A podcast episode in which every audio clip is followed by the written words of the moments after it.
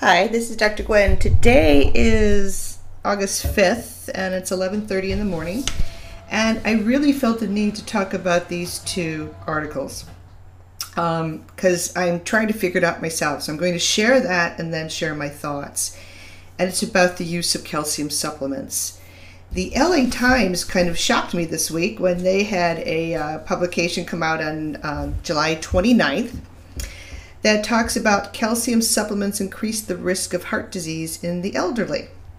So it says millions of postmenopausal women take calcium supplements in order to stave off osteoporosis, but recent studies have shown that the pills provide little benefit. That just got my eye.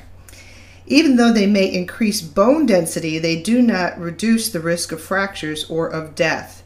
Now, some researchers are being convinced that the supplements not only provide no benefit, but they can even be harmful, increasing the risk of heart attacks by nearly a third. So, I, you know, I've been promoting the use of calcium for many, many years.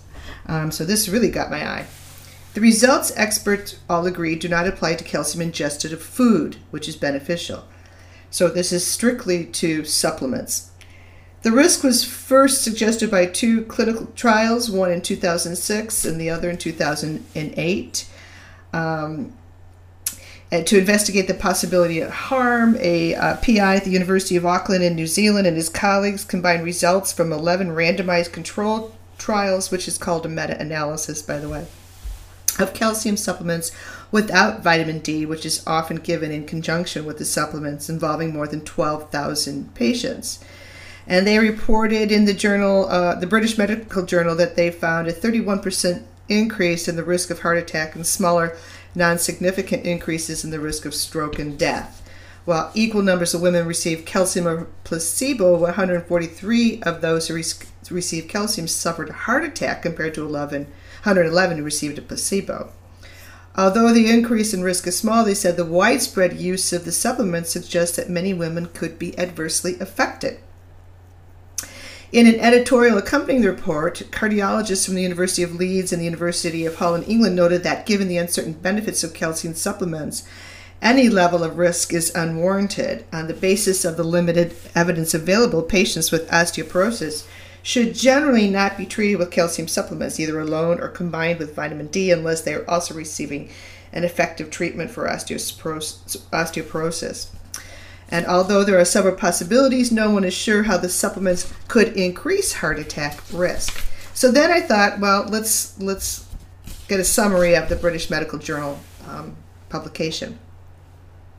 So they did this meta-analysis that said that it, it does not undermine the un, entire body of research on an essential mineral. So sufficient calcium intake shown in a scientific research study has a significant role in building and maintaining maximum bone mass, and consumers should not doubt the effectiveness of calcium supplements for maintaining bone health, according to the British Medical Journal. Adequate calcium intake is vital to building and maintaining, maintaining healthy bones and to preventing osteoporosis, which is caused by failure to build adequate bone mass or by bone loss that occurs as we age. Most people do not get enough calcium from diet alone, and this is where a calcium supplement can be important to consumers of all ages. The results from the meta analysis do not undermine the value calcium supplements offer those concerned with maintaining or increasing bone density, as years of research show these products do. So, the effects of the calcium supplements were studied on the danger that it may cause cardiovascular incidents. The result that it that it indeed increases endangerment suggested that there should be an evaluation of using calcium supplements for the treatment of osteoporosis, according to the authors of this meta-analysis.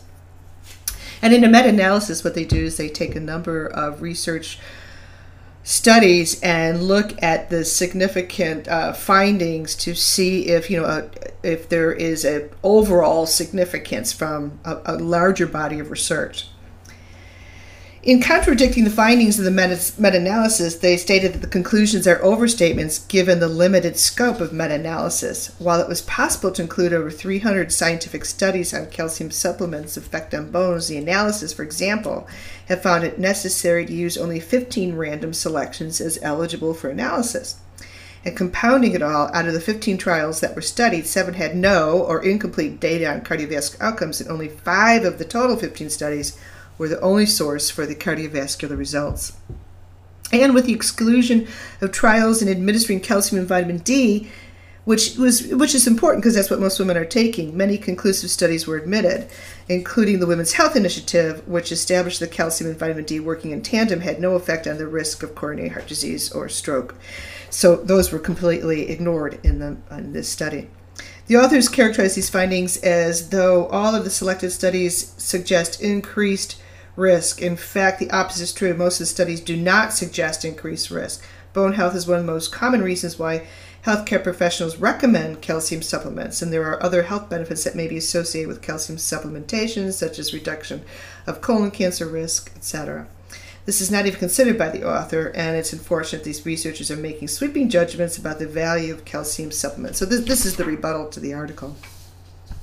The original studies included in the meta analysis were not intended to assess cardiovascular outcomes as there were no publications on the data on cardi- cardiovascular events before, meta-analysis had to find the information separately, which was 10 to 20 years after the original study was performed. So, meta analysis can be a useful tool for scientific evaluation, but you have to recognize the limitations. You know, just making a conclusion, you know, all the studies are different, and so it is really very important to look at look at this um, objectively. And keep, keep in mind that the findings are based on a collection of past studies that may have different designs, doses, populations, etc.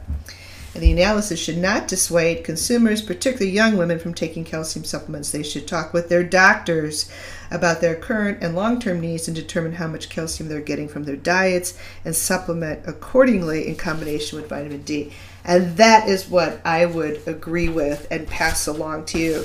First, um, if you are taking uh, up to 1200 milligrams of calcium, that's what I do. I take one in the morning and uh, 600 milligram with vitamin D and take it again at night. Um, it, if you're doing that, I think it's fine to do, but uh, talk to your physician. Um, this research, I think, is more of a shock and awe, and uh, I think we need to be cautious because there's many benefits of taking calcium, but make sure it's with vitamin D, and maybe that's what the research needs to be focused at. In addition, um, I forgot what I was going to say. um, you know, my concern is that the LA Times uh, essentially phrased this article as you know a, a, fear tactic, and that we we need to stop immediately calcium supplements, which is not the case. So do this cautiously. Talk to your physician. And that's all I wanted to talk about today. I'm going to stay on mine, so if that helps you, um, i I think there's enough evidence that has supported the use of calcium and vitamin D. This is Dr. Gwen. Take good care of yourself, be healthy, and be happy. Bye now.